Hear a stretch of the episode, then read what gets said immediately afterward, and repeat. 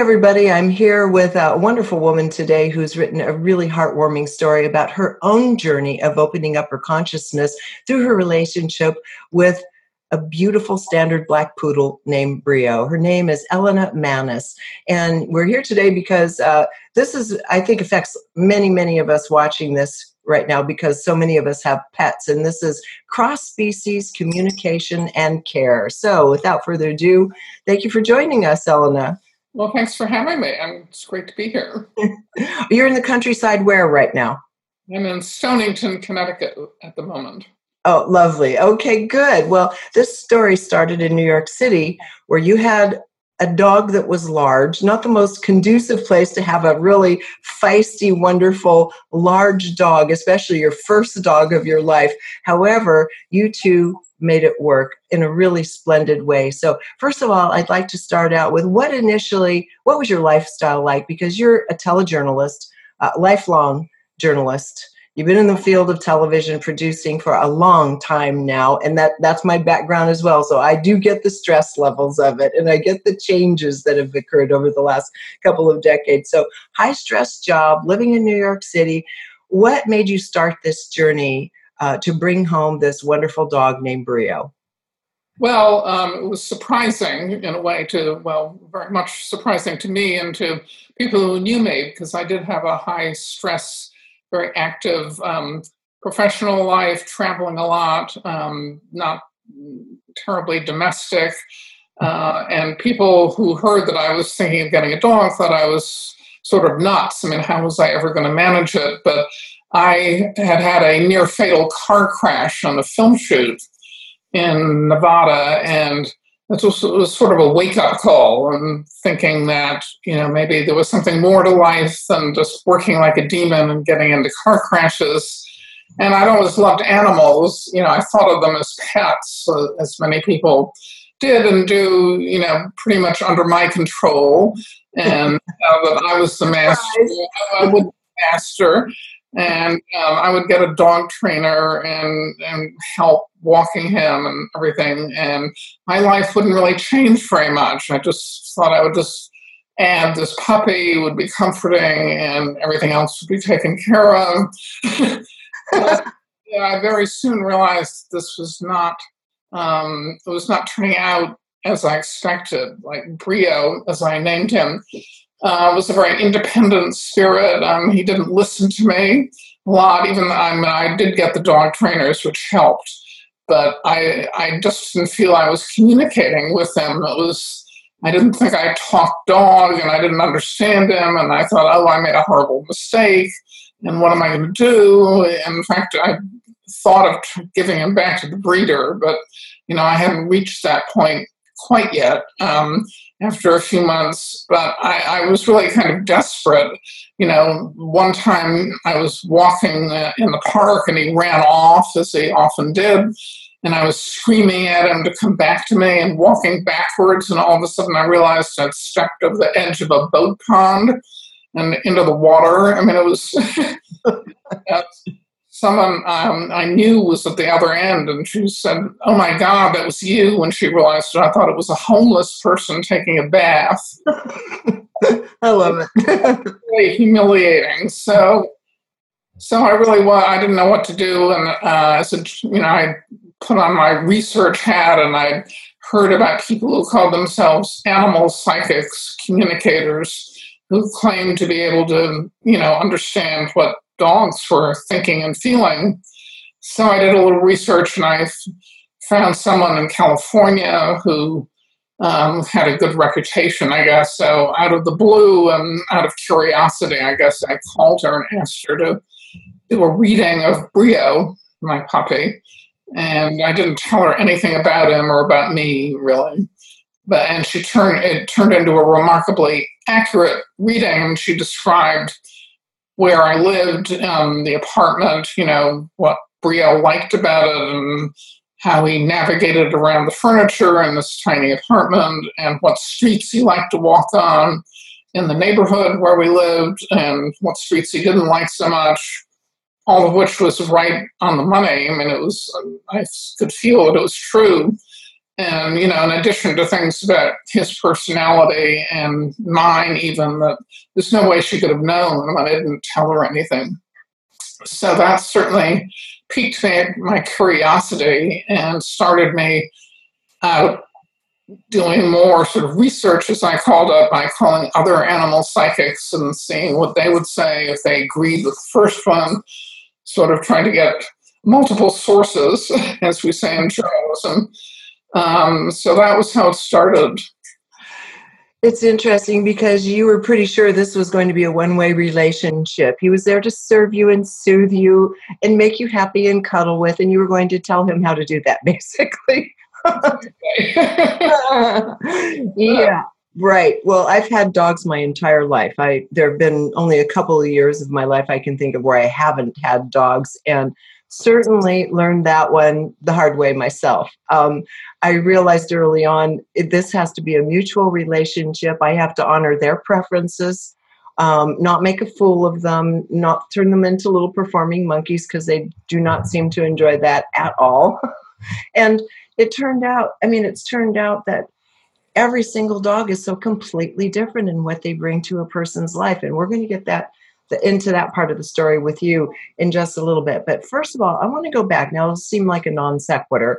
I want to go back to a time in your life when you were very young, when you had an experience, and I'm bringing this up for a reason, that you had a, an experience, a remembrance of being in a Mayan life. And you told your mother and your grandmother about it. And basically, they said, Oh, you're just making things up and dismissed you. Now, this was a really this happens to a lot of people. It's happened to a lot of people watching this right now. This can have a devastating consequence in terms of how a person's life plays out in trust, in trusting themselves. So let's talk a little bit about that. What happened when you had that experience? You told the elder women in your life, and they said, oh. Yeah, I mean, I didn't think of it as a traumatic experience then, but I was um, it's, it's vivid in my memory. I was sitting at my desk doing homework and I was reading a history textbook, and it was something about Mayan civilization and Chichen Itza. And there was some image of a, like a, I guess, I think it was a sacrificial pool or well, or I mean, that's my memory of it. Um, and I just had this feeling that I'd been there. You know, it was such a powerful, strong feeling that came out of the blue. And then, you know, I grabbed the book and ran into my mother and my grandmother and said, look at this. I, I was there. I know I was there, you know. And um, as you say, they, you know, dismissed me and said, oh, you know, don't be silly, Elena. You know, like, I'm sure that's not true. You're just imagining it. yeah. I mean, that was the end of that at the time. You know, I, um, that's the beginning, though, of teaching people not to trust their instincts and not to trust their intuition. That's really how that that process begins for I think most people. And then it takes a lifetime to recover it. Fortunately, you have this beautiful dog who's come into your life who now now you're getting multiple readings um, on brio and from brio where you're having them communicate what he wants you to know back to you and you're learning that this dog is an old soul. And you're starting to see there are patterns in what he's teaching you. For example, when you go walking in the streets and he stops to smell the flowers, literally, at the floral shops. Yes, I mean, he was so peculiar uh, for a dog. You know, he didn't go, many dogs will go into a store for attention or to get a treat or something, but, you know, he, he just loved flower shops in particular. pull me to go in, and then he would just sit there in the middle of the store, you know, just sitting, smelling like a statue. Um, and he, he could sit there as long as I was willing to stand with him. But yeah, I, I felt he was literally teaching me to stop and smell the roses, you know, that in my crazy, chaotic life. Yeah, it was remarkable, really. And obviously he taught you patience on many levels. As your journey continued you wanted to you wanted to know more about what brio was thinking. You learned that he was an old soul. You were starting to pay attention and see that he was affecting you in these really remarkable ways and opening you up from this kind of stress laden life. And uh, learning that animals and humans are a two-way street. So dr nathan told you now this this dog is an old soul. And he said he is not going to incarnate again as a dog. That was one of the readings you had. I'd like you to comment on that, and then I'll pass the comment on of something I find fascinating that everybody will get to see soon. Well, this was an Ayurvedic nutritionist. Uh, least he was an Ayurvedic doctor, and I went to him because I wanted. To, I was curious about nutrition, so it was for me. And for some reason, I took Brio along. Maybe it was convenient or something, and they allowed him in the office so I took him, and so we walk in for the appointment, and immediately this Ayurvedic doctor forgets about me, looks at Brio, and says, "Oh my goodness, he's an old soul. Yeah, you know, and we can be sure he's not coming back um, as a dog. That's one thing." he said, "You'll be surprised." So I, you know, I had no idea. I thought, "Oh my God, he thinks he's an alien or something." I was really taken aback, and so he did tell me about nutrition, but he spent most of the appointment focusing on Brio. And it was not an, Brio just had a magnetism about him, a presence that even friends and other people noticed. Um, a friend of mine said you can look into his eyes and see the pyramids. And that's true. There was a depth to him that, you know, it's hard to describe, but you just felt it. Yeah, yeah. Well, that's interesting. And what, what I was alluding to a moment ago is um, there was a book I read about five, six, seven years ago called The Art of Racing in the Rain, which you may have read. Yeah. And that's being made into a motion picture now. And it has a really good, a really good cast. I was just looking it up again. It comes out in September of 2019, this year. Oh. yeah, yeah, it's well underway, probably in editing by now. And you know what I loved about that book is it's, and I'm not giving anything away, it's the story of a dog, Enzo, who has decided that he has to prove himself worthy. This is his final incarnation as a dog. and so he has to learn how to work among the human realm. And his uh, human companion is a, a, race car driver, I believe named Danny, as I recall. So the, the life has a lot of drama coming and going in it. And he's a very good, uh, very, he is very good at assessing character, Enzo, the dog is. So they go through this life together and it just has a, it's a beautiful story, beautiful characters, beautiful ending. And to me, it, it really made me think about that because some dogs seem so incredibly tuned in and conscious. So now let's go to a couple stories. Um, I love the Belmont Stakes story. We'll get to that in a moment, but I'd like to get to the story of um, the two trainers that train border collies for as as sheepdogs um, to do sheep runs, which I just thought was exquisite because they seem to view that relationship almost as mystical in nature. Well, one in particular, Donald McCaig, um, sadly he just passed away, but uh, he also wrote beautiful books about um, life and his border collies and dogs.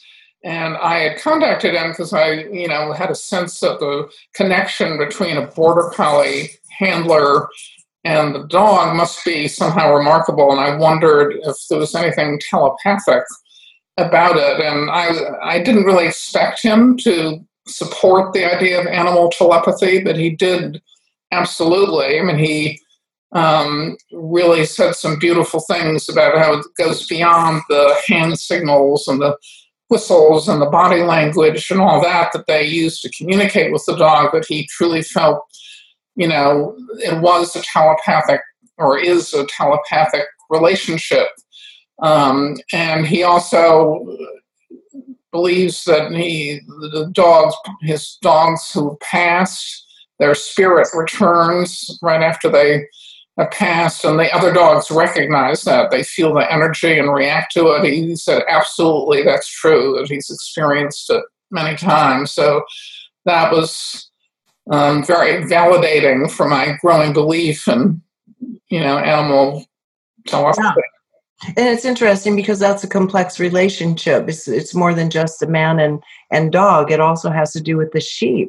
And so this dog knew how to communicate and get in the mind of both species. And the way they work is just so beautiful and so precise. If anyone's ever watched Border Collies working, I'm so glad uh, McCaig invited me to come watch a um, trial. I'm so glad I did because I never could have written about it had I not experienced mm-hmm. it. I mean, it's really poetic. I mean, there's something really deeply spiritual about it. I mean, it's almost like magic to watch. yeah, and that's how he described it as well.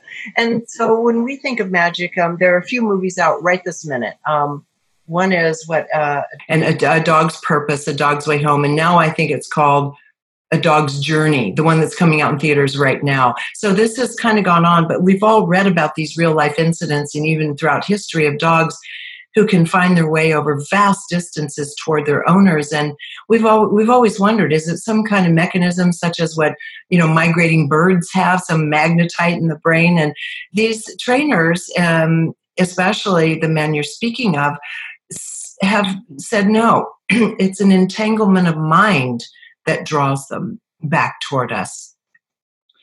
Um, yes, I mean, that's a, a, good way to put it. I mean, also, I'm sure you know about Rupert Sheldrake and his research. Uh, Indeed, I've interviewed Rupert a couple of times, yes.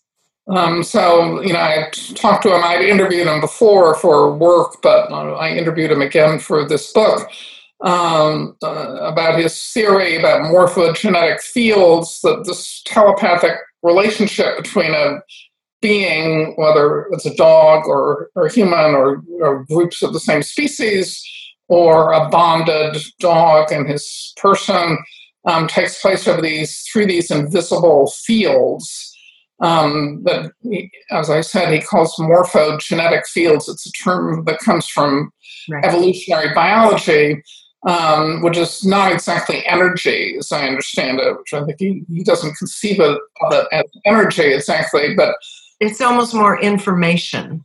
Information or like a information that, mm-hmm. um, that bonds um, or connects bonded creatures, shall we say. So, like homing pigeons who find their way home, or a dog who travels huge distances to find his or her person, or a dog who knows when his owner is coming home um, even at random, unexpected times, and goes to wait at the window. Um, Sheldrake, as you know, has done you know extensive research documenting this phenomenon, so it goes beyond just anecdotal stories. Like he's really applied the scientific method to study this um, in some depth. And as you know, he's a Cambridge University trained biologist, so he certainly is grounded and knowledgeable about scientific methods. I mean, yes, he's come in for criticism because a lot of the scientific establishment still doesn't accept. No. But sadly, a lot of them do not support Rupert even to this day, which continues to astound me the closed-mindedness that can exist within the scientific community because he's he's absolutely brilliant he's pristine in his research and rupert has really um, i think opened the doorway for anyone who's been fence sitting uh, over the last couple of decades about this kind of communication. So you and I are both Rupert fans. We're on the same page. So going back to the communication of dogs it's really that they can they are speaking to us all the time we can't understand them because they don't speak a, a language that we understand but let's talk about some of the more astounding um, episodes that you encountered when you were dealing with animal mediums, animal psychics, and not just Brio, but for example, okay, when you when you took this on, you thought, yes, I'm excited. I think there's something to it, and you had power. Um, you were going to take it to the newsroom and see if you could do a special with Diane Sawyer and a psychic and her dog. So let's talk about this because this is the stuff I've done throughout my career. It's like, yes, I have a camera crew and I have a medium. Let's do this thing. I use my charm to pique me, you know, to fulfill my curiosity.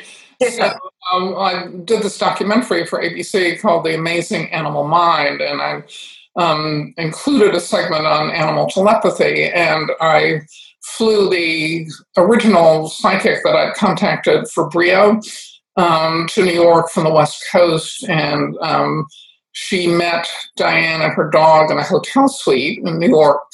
Um, she, of course, Diane was well known, so she knew something about her public persona, but nothing else, nothing about the dog. I told her nothing.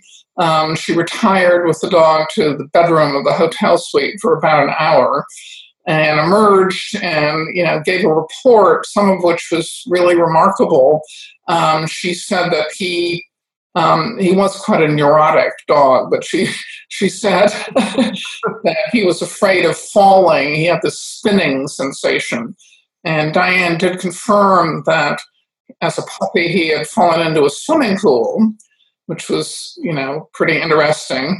And then another thing I had done for the story was I had gone to Diane's home in the country um, and videotaped the dog um, uh, alone. Diane wasn't there, and the psychic didn't know anything about this at all, wasn't there.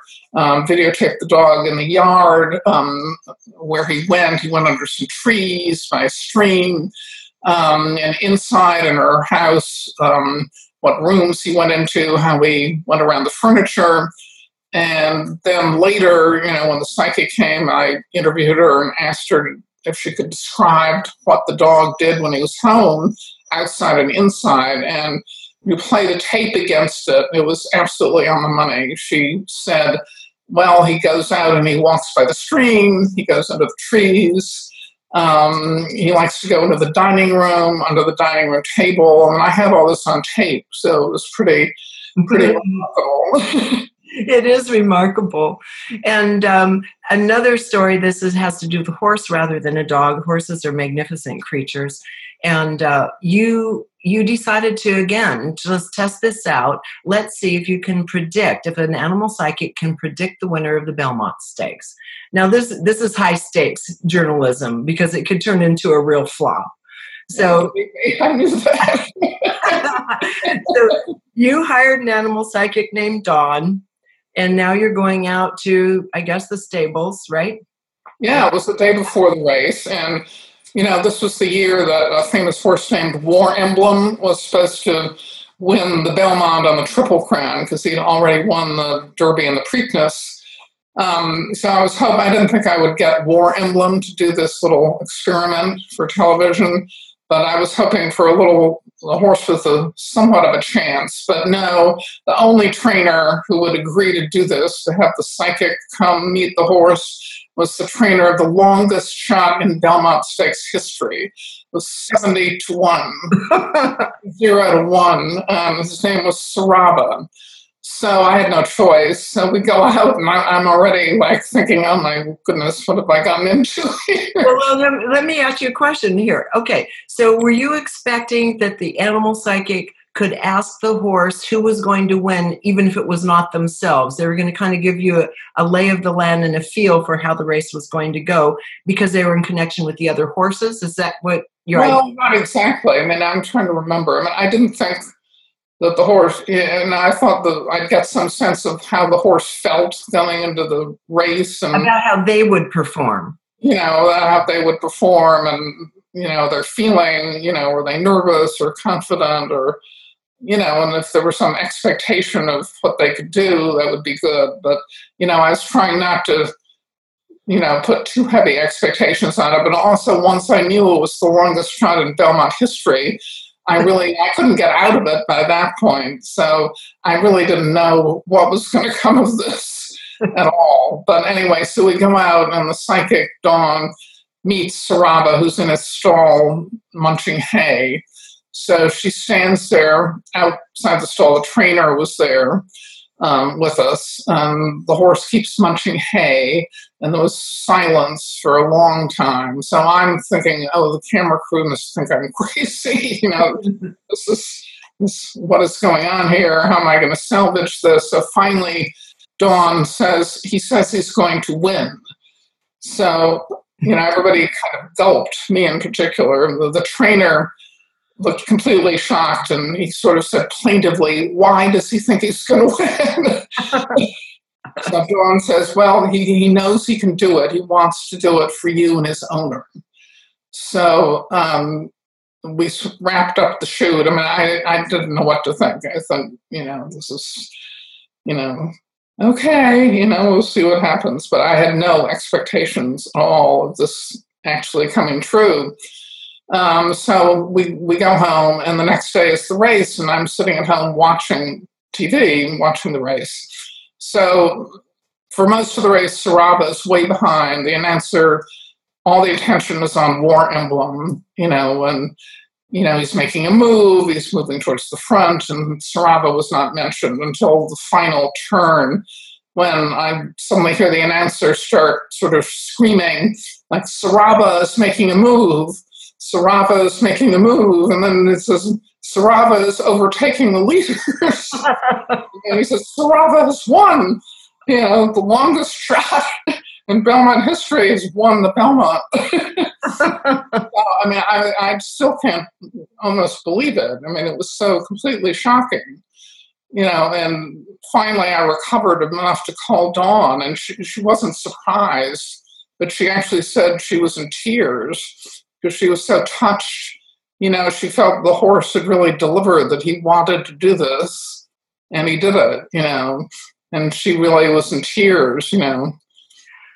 It was so beautiful because this heart, this this horse had to pull up so much from within himself and have so much will and so much heart to win that race uh, considering his background, where he'd come from. And uh, I, I understood that. And, uh, you know, it makes you think about once there's a bond between an animal and a human, how deeply they want to be with and please us. You know, that that's the real, I think, heart wrenching part. Oftentimes is just the sheer selflessness of that bond. And it's not across all species. And I want to get to this because I thought it was really interesting point you made in the book that with wolves, and wolves and dogs are canines, um, with wolves, even a wolf that has been raised by humans since birth, they do, will not look a human in the eye where dogs will look you in the eye. Comment on that for a moment because that's really interesting. That's a different level of desire to um, connect. Well, it is. I mean, the theory is, you know, that dogs and humans, um, after dogs became domesticated, you know, sort of evolved to be companions to humans and hunting companions, that um, they differentiated, were differ, differentiated from wolves, you know, because of this bond and the desire to figure us out. Like dogs really want to to figure us out and they want us to listen to them. Um, that yes. there's, there's really a special relationship between dogs and humans. And I have a cat. I love cats too. I love horses. But dogs, you know, a particular um, have a particular feature that I think they're wired to connect to humans and want to connect to humans. Indeed, indeed, and um, I, as I said, I've had dogs my whole life, and and really reading your book, I thought, you know, I'm going to start some experiments with Ernest. Uh, Ernest is a little uh, terrier mix, a Highland Terrier, Scottish Highland Terrier mix, and he is um, well, he's a terrier, which the nickname for terriers is terrorist. They're very, very smart. I experience that with other people's terriers. oh yeah, they're they're mixed. He's, he was treated poorly as a puppy, and he has his suspicions about kind of everybody that's not family. But um, he has these simian eyes and is uh, very, very smart and there are certain words there are certain certain things uh, if i even think about them he'll run and hide for example if i think you know i i, I need it's time for ernie to have a bath. He's like this and he's gone. So he's sensing he senses a lot of our thoughts and i thought i want to start playing with him just and speaking with him just telepathically on some, in some new levels. So we're we're going to start that experiment. So I just wanted to share that with you because I think he's a good candidate for it. Meanwhile, you and I both had. Uh, an experience with the same animal intuitive animal communicator, Lynn Younger, out of Arizona. Right, right. I sent her through a mutual friend, family friend. Yes, and and I found her really interesting. I'll just share a little story. I found her um, I actually had my a son at the time had a girlfriend named Stephanie who had a dog named Gigi. And dog was she was a peculiar little Shih Tzu. She would just sit and just stare at you. I mean, she wouldn't stop staring at you for however long you were there. She would just sit and stare at you.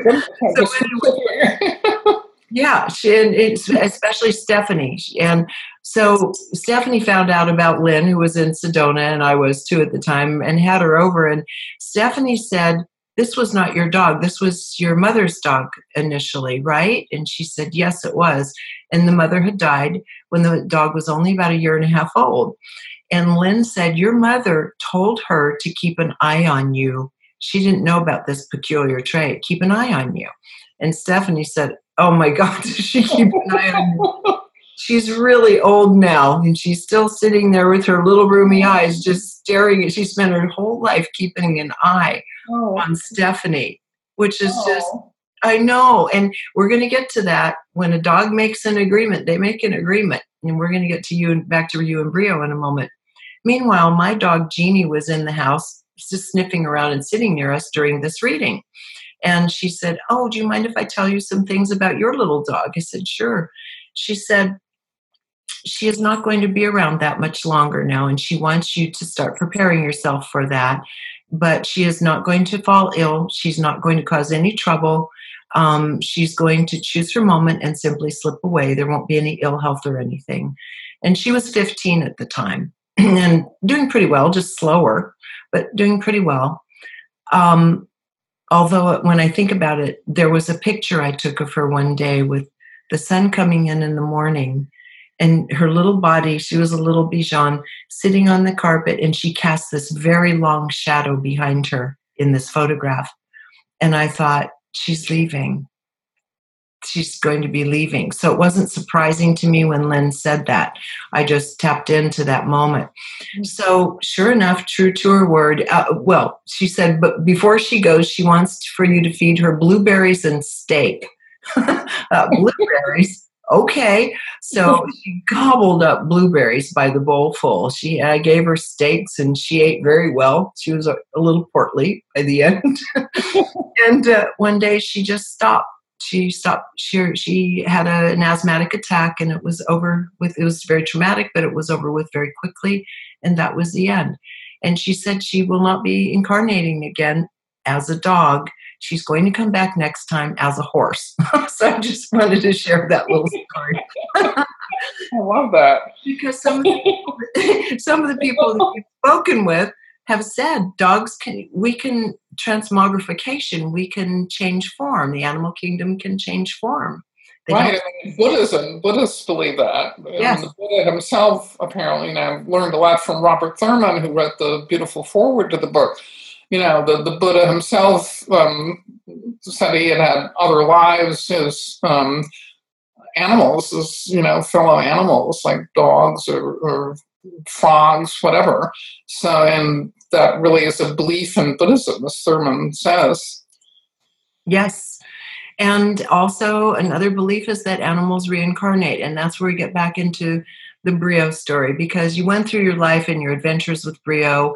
You had communication directly with Brio, but also through animal intuitives when he'd have some things go wrong with his legs and was unable to walk it during a couple times in his life. And as he got older now, um, he's coming toward the end of his life and he's he's very weak he can't really walk you're carrying him everywhere you're going through that just you know that time where you carry carried him out a couple to three times a night to do his business and all of that and finally came the day where you had to decide whether or not to take him to the beloved beach he loved water and he loved the beach so tell us that part of the story well, yes. When I was living in another part of Connecticut at that time, and um, the beach was up on an island off the coast of Massachusetts, where I had spent a lot of time with him during his life. And, you know, I knew he just loved the ocean, but I was so exhausted from caring for him that I, I just felt, you know, I'm going to have to get the dog sitter and just take a couple days to heal up there. And I talked to one of the animal communicators, and she said, he says no he's going you can't do that he wants to come um, this is not going to happen so Okay, uh, boss. Uh, I was terrified because I thought, oh my God, what if he dies in the car? I mean, I spent the whole trip looking over my shoulder. I mean, I was just a nervous wreck, but you know, I knew I had to do it. So I took him up there, and you know, it was really beautiful. I mean, he had a bad night when I really thought he was going to pass, and I called the vet, but she said, no, it's not his time. But you know, I took him to the beach, and we just sat there, you know, above the beach looking out to the ocean and you know I, I knew that he you know he smelled the sea air and he actually got out and kind of walked to the rocks where he used to pee and I guess he peed, you know, it was so I'm I'm so happy that I did that. You know, it was you know, that I overcame my anxiety and we had that time together. and I really think about it often. It was a wonderful last gift to each other. And he also picked up his appetite a bit and he lived on a little bit longer. And then he finally did um, leave the world, you know, and you handled it in a very beautiful way. And then you started really, before that, you really started contemplating will Brio come back to me? You had to, first of all, you had to give him permission to leave because you'd said, please don't ever leave me. And he was stuck with that in him, right? Yeah. And uh, the animal communicator is really trying to help me to work through that, you know, that I had to feel when the moment time came and to let him go, that, you know, to set him free. So I, I tried to listen to that in the end, but it was very hard.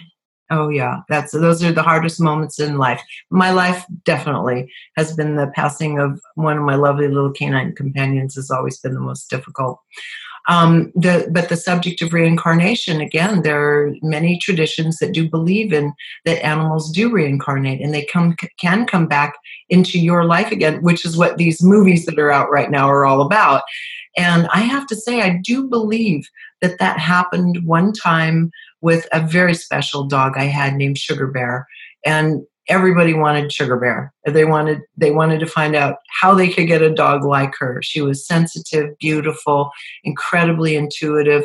You didn't have to do anything to train her except think it and maybe just hold your hand out and she would do exactly what you wanted. She lived for love.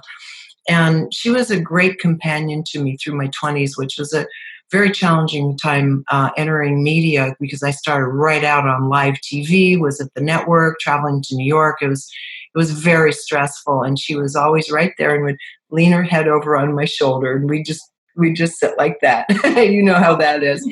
And uh, sugar bear after her passing about six months later a friend of ours uh, came up and said with another little white dog and said i just saw this little dog and it seems like this little dog would be perfect for you and uh, my son's father at the time said yeah, this dog is acting an awful lot like Sugar Bear. And I thought, could it be? So one day when she was across the room with her back turned doing something else, this dog named Miso, um, I, I thought, let me try it. And I went, Sugar Bear. And she went like this and turned around and came running over to me. And she ended up, he and I went our separate ways, but we stayed near each other so we could co raise our son she ended up being that exact same force of comfort, love, and security and joy in my son's life at his father's house all through those years till she was about 15 years old. Oh. It was the same heartfelt presence, the same personality exactly. No, I really believe that it's possible. I mean, I uh, when after Brio passed, I really was hoping that he was going to come back to me right away physically. Yeah. But um, you know, I did get another black standard poodle about four months after Brio passed. But I don't believe he's Brio reincarnated. He's a different spirit, and you know, I, I love him very much also. But he's a different creature. Yeah. you say in the book he's a rambunctious young soul. He still has things to learn where brio kind of was there to teach you. So well with all of this as you've gone through the history now now you have another dog that you're having to learn to be in companionship or in relationship with in a new way from brio. What would you say you took away? Because you, in your book you said that thing that was quashed in you that learned not to trust yourself when you were little really came back over the years and years of validation that what you were feeling about your dogs so another an animal psychic would validate for you. So the site using the psychics and mediums was a very good process of internal validation but let's extend it from there. What have these dogs taught you and brought to your life? Well um, it, it, it, certainly the relationship with Brio and learning how to build this connection did you know encouraged me to trust my own intuition. And over time, you know, I've been able to contact Brio more directly myself, like in meditation, and it, it got me started on my own spiritual journey, whatever you want to call it, you know, meditating and and um, also I, I think the greatest gift of all may have come, you know, after he passed in a way because the messages, I was so fearful that I'd lose the connection with them, and that certainly hasn't happened. Um, you know, the messages through the animal communicators continued, you know, with amazingly accurate readings after he passed, you know, um, when I really continued to rely on them a lot for validation, that his spirit was still there. And I am absolutely convinced it is, you know, that his consciousness, his spirit endures. So that's, you know, a huge shift in, you know, an understanding of reality and existence and, you know, beyond just Brio, but for all living creatures, you know, that um, spirit does endure, that it exists apart from our physical bodies, which, you know, was a revelation for me. So that was a huge shift. It's a huge shift, and this book is really a book on spiritual practice, uh, on spiritual understandings, on uh, quantum realities. All of that is woven into the stories uh, through the stories of animals and animals and their people, animals and their trainers. And it's a really beautiful book. It's a, a different doorway into the path of spirituality. I think, in particular, for some mainstream audiences who haven't already really taken this up but who do love their dogs and understand this unique connection with them and their pets. I think it's okay, whether or not you believe or want to be open to the possibility of telepathy and enduring consciousness. At the very least, you know, I hope that it um, opens people up to realizing that our fellow creatures are living, you know, sentient beings with feelings and thoughts, and they're not inferior to us. They're at least equal and often superior, um, and they come to be our teachers. So I, I hope people will be more open to realizing that. I hope so too. So it's uh, I mine is a review copy. So if someone buys this, they're not going to have this big yellow sticker that mm-hmm. says "not for resale." but anyway, Soul Dog, and that's that's a portrait of your beautiful Brio. It is. Gorgeous. Yeah. Well, Elena, I want to thank you so much for taking the time today. And I hope your book does really, really well, especially across uh, platforms that serve the mainstream audience. I think it's a wonderful doorway and easy and it's a it's a gentle doorway into the world of um, soul and spirituality. So thank you. And if you want to check out the website for the book, it's www.souldogbook.com. Right. And you have links there to buy it. And this has just been a wonderful interview. Thank you so, so much. You are so welcome. Thanks again. So until next time, again, Elena Mannes, and the book is called Soul Dog, and you can go to her website at souldogbook.com. Thank you for joining us today on reginameredith.com.